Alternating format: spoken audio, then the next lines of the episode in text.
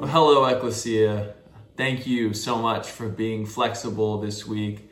Uh, as we looked at some of the rising numbers, just thought it was the wise and prudent thing to do uh, with the, the COVID cases uh, to just meet digitally. And I know there's a sense of fatigue that sets in with this. And I know even a sense of reversion, like, oh no, are we going back? But I do think that just with the holiday travel and all of these things sort of converging, I thought it was wise. We will plan to meet in person throughout the rest of January. We will have some digital offerings for those who are not comfortable meeting in person, but my hope and, and from everything I've read is that this Omicron variant uh, kind of creates a, an initial spike that does rise really steeply, but also falls off really steeply. We've seen this in places like South Africa. And so I'm paying attention to what's going on with COVID, uh, trying to just do our, our absolute best to, to love our neighbor. And, you know, we may look back in 10 years and be like, okay, we could have done that differently, or we were totally wrong about that. But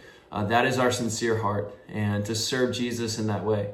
And so I, I, hope that's meaningful to you, and I hope that that uh, resonates with you. And I, I, also just so uh, greatly appreciate you uh, for just sticking it out, uh, for showing up, for, for doing the hard work. And uh, I'm just so proud to be your pastor. Well, I hope you had an incredible Christmas. Uh, if you know anything about the church calendar, this is actually the ninth day of Christmas. The Christmas feast goes on for 12 days. If you've heard the incessant song over the last couple of days. And so we are celebrating the arrival of King Jesus. And that is the, uh, the, the bandwidth that we want to tune our hearts to. We want to be on the calendar that, that aligns with the story, not just the calendar of the world. And so today, what I want to do is kind of look at the overlap. We've turned to 2022. It's a new year. And in many ways, especially starting off with digital church, the new year feels a lot like the old year. But what might God be wanting to do in our midst? What new thing might God be wanting to do in us as we celebrate and welcome this Christmas season, as we turn the calendar year to 2022? I want to start off with a simple framing message, helping us to be intentional about what we are seeking from God this year. Now, I think there's a lot of things that our culture has corrupted about Christmas. Our culture tries to commodify literally everything, right? And I actually don't think it's very surprising that Christi- uh, Christmas in America has become so commercialized and materialistic. It's not just because we live in a capitalist society. I, I think often you can tell something about the, the nature and the truth of a matter by looking at its distortions. Christmas the birth of Jesus is about God with us, taking on skin and bones, moving into our neighborhoods, walking the streets of our worlds. The God who made the world is placed as a baby into hands that he created, held by a mother and father that are made in his image. All of it conspires to remind us that matter matters. We are not souls locked in embodied prisons, but rather the truth of who we are is manifested in a harmony of body, soul, and spirit.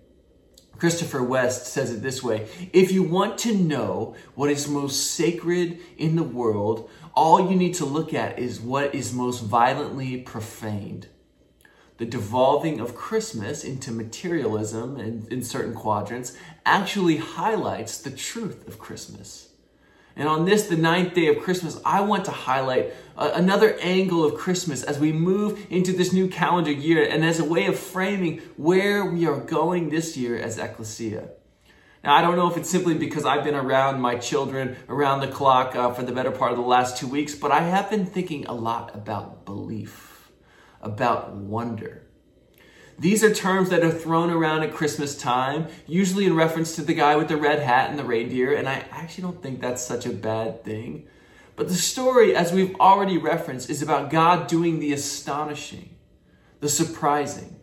My favorite Christmas season poem is by a man named W.H. Auden, and it says it like this We who must die demand a miracle how could the eternal do a temporal act? The infinite become a finite fact? Nothing can save us that is possible.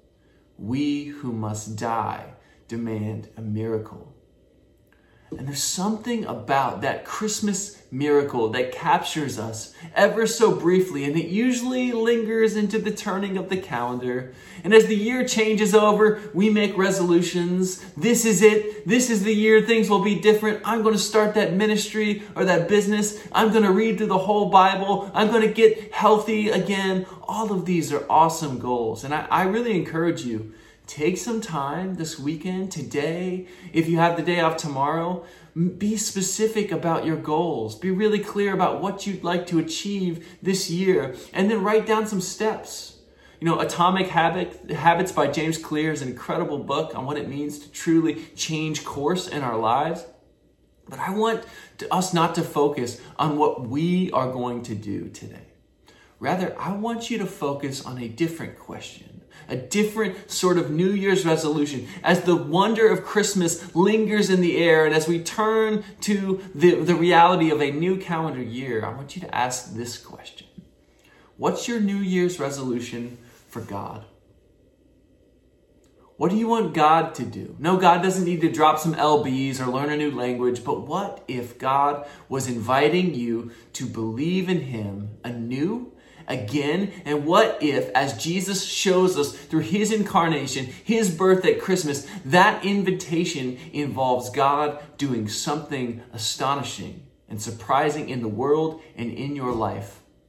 Later in his life, as he grows older, later, Jesus will uh, ask a question What do you want me to do for you? as he encounters a blind man. Now, the question may seem obvious, but in my experience, most followers of Jesus don't live their life expecting this sort of posture from God. The blind man, encountered with this question from Jesus, What do you want me to do for you? responds emphatically, I want to see. And maybe in this liminal time, as Christmas is moving to the new calendar year, we all need to get serious about just what it is we want to see God do in our lives. Jesus tells his disciples that if we love him, we can ask him for anything. Anything. Now, you may be saying to yourself, isn't this just the prosperity gospel? Isn't this us trying to control and manipulate God, using Him as some sort of cosmic genie for our own purposes? Well, of course, that's always possible. But we, we often fail in the requests.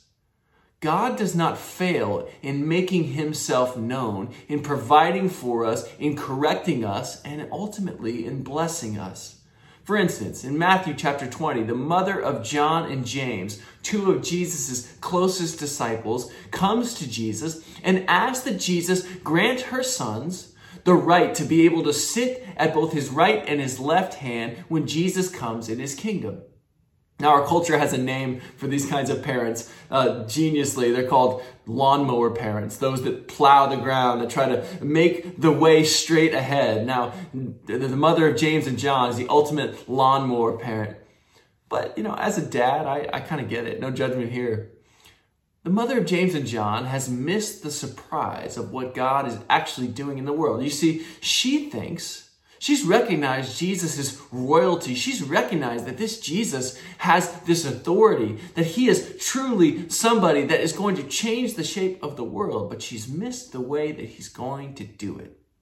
She thinks that Jesus will be a conquering king, that he will subdue the Romans, that he will conquer in the ways of the world, and that to sit at his right and his left hand will be places of honor and influence and riches but Jesus' response to her question, again, the question is stated, Jesus' response reveals what God is up to.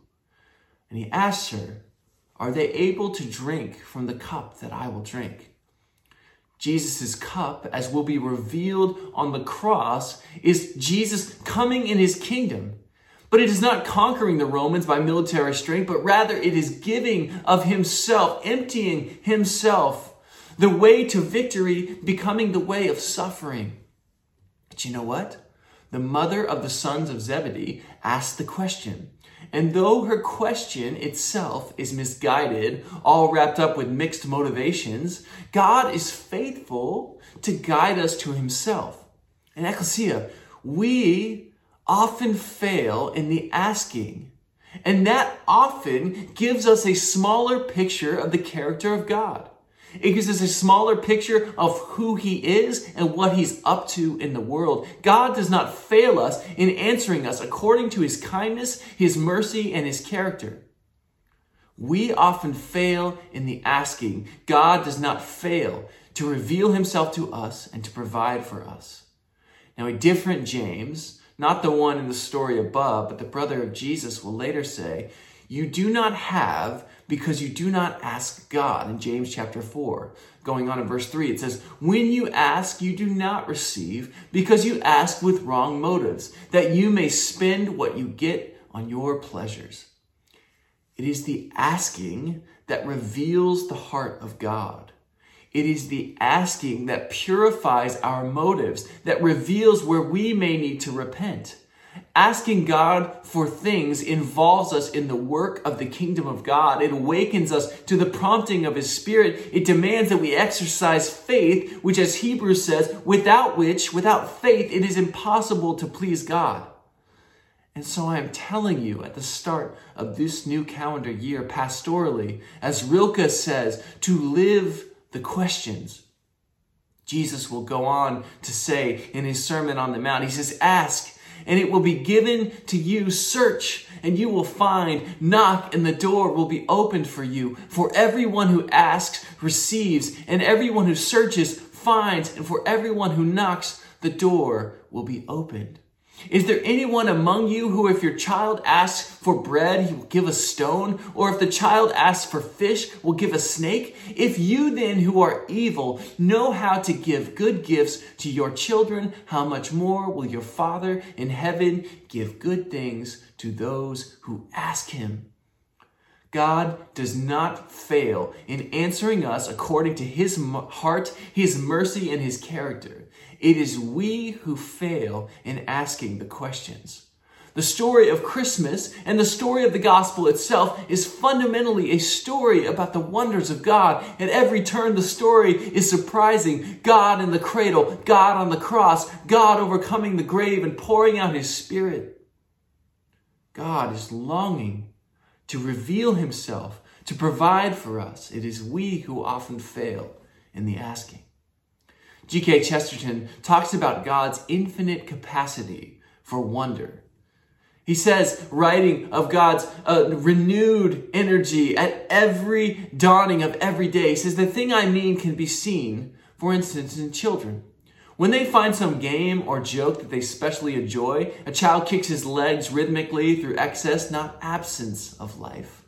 Because children have abounding vitality. They are in spirit fierce and free. Therefore, they want things repeated and unchanged. They always say, do it again. And the grown up person does it again until he is nearly dead. For grown up people are not strong enough to exult in monotony. But God is strong enough to exult in monotony. It is possible that God says every morning, do it again to the sun, and every evening, do it again to the moon. Chesterton is trying to awaken the, the childlike wonder in us our God does not grow weary. Our God does not repeat the cycles of the world out of boredom or because he is removed from the realities of our lives. Rather, God is so exorbitant in his vitality and his energy that he can draw near anew and he can say to the sun and the moon, do it again. Jesus was encountered by his disciples and they came to him in Matthew chapter 18 it says, At that time the disciples came to Jesus and they asked him, Who then is the greatest in the kingdom of heaven? And he called a little child to them, and he placed the child among them. And he said, Truly I tell you, unless you change and become like little children, you will never enter the kingdom of heaven. Therefore, whoever takes the lowly position of this child is the greatest in the kingdom of heaven. and whoever welcomes one such child in my name welcomes me. Tim Keller says the only person who is bold enough to wake the king at night for a drink of water is a child. And Ecclesia, being around our own children for the past two weeks has immersed me in this reality. Children are constantly asking questions. They ask for things. They ask why. They ask, can they do things? And really today, I, am asking you to start out this new year with this sense of childlike faith. What might God do if you simply were to ask Him? In your life, in the lives of those you love, in our church, in our city, how might God be wanting to show you more of Himself through your requests and petitioning, even if those requests, as we saw with the mother of James and John, are misguided. Children who are healthily attached to their parents know intuitively that they are seen, they are safe, they are soothed, and they are secure. It is out of that healthy attachment that they form their identity, they move into the world. Jesus has offered us this healthy attachment to the Father, Son, and Spirit by His love. Through His life, death, and resurrection, Jesus offers us His very life to abide in His love and to move through the world with power and in the assurance that He is working. Jesus is inviting us into His very life. And He says this in John chapter 14 Very truly, I tell you, the one who believes in me will also do the works that I do. And listen to this. In fact, they will do greater works than these because I am going to the Father. I will do whatever you ask in my name so that the Father may be glorified in the Son. If in my name you ask me for anything, I will do it. If you love me, you will keep my commandments, and I will ask the Father, and he will give you another advocate to be with you forever this is the Spirit of truth, whom the world cannot receive because it neither sees him nor knows him. You know him because he abides with you and he will be in you. I will not leave you orphaned. I am coming to you. Ecclesia, Jesus is pleading with us. Ask him. He's saying, I've given you the very spirit of my divine life. It abides in you as you abide in me. This is the life that I have entrusted to you to glorify my name in the world. And he says, you will do greater things than I have done. This is Jesus talking. How can we not receive this life, this call, this invitation? How can we not receive this call to action? To pray. And so I simply, as we begin this new year, I want to ask you to focus and to get really specific and really intentional. And just to start today by, by thinking and writing down some possibilities. Five areas I want you to consider. How is God inviting you? How is He demanding that you ask Him? I want, I don't want, uh, I don't know what come of all this. I'm, I'm not sure. I can't say it because I'm not God, but I have faith that God is going to both do things in the world in response to our prayers, in response to our intercession, to our pleadings, to our faith. This is who God has shown himself to be. It's mysterious. It's wonderful that God works in partnership with us. And I also know that in asking, God will reveal more of his heart to us that we will see where our motivations are off, where they need to be course corrected and adjusted, and that God is not stingy with mercy and grace. He wants to show us Himself. And the way that He does that so often is through our requests. And so, five areas. First of all, what do you want God to do for you? It may seem like the most self centered question, and we are going to be talking about the self over the next several weeks in a new teaching series focusing on what does it mean to be our best selves and to offer ourselves as a gift to the world. But what do you want God to do for you? What do you want from Jesus? That's the question that he asked the blind man. What do you want to see in your life? The next question What do you want God to do in you? Now, these questions may seem uh, related, and for many of us, they may be uh, intertwined. But what are you longing to see God bring about in your life? Is it a renewed sense of his peace, like his actual peace, the peace that he gives to us, that he doesn't take away? What is it that you want to see God do in you? What sort of internal understanding of the gospel are you longing uh, to, to welcome into your life? The next one. What is a specific prayer that you are praying for someone else? This could be somebody in one of uh, your ecclesia communities. It could be somebody in your life, somebody uh, that you encounter on a daily basis. What is a specific prayer? A prayer for healing, uh, for somebody that you love. What is something that you are just wanting to partner with God? And again, there are so many times where we don't know how to account for when it feels like our prayers are not answered. But what we do see is that God is inviting us to pray fervently, persistently, to ask, to knock on the door.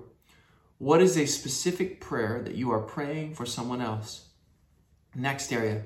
I want you to just very simply write down three people in your life that you are praying will come to trust in Jesus. Three people in your life that, that if they were to, to receive the beauty of the gospel, you would be in awe. You would stand in awe at the works of God and the glory of his salvation. And then lastly, what is a specific prayer that you are praying for our church? What do you want to see God do through Ecclesia? We have such a beautiful foundation. We are telling a beautiful story. God is inviting us to more.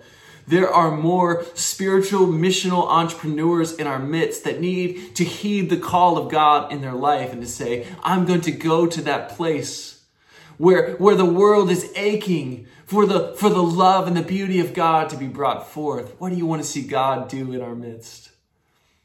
Let's be a people of wonder who believe the God of the gospel enough to live the questions. Let's be a people who ask because we are securely attached to the God who loves us, who has welcomed us into the infinite reality and expanse of his divine life. Let us receive his love and let us move in power out of this love. He's beckoning us. Ask the questions. Let's be a people who ask. Grace and peace to you, Ecclesia.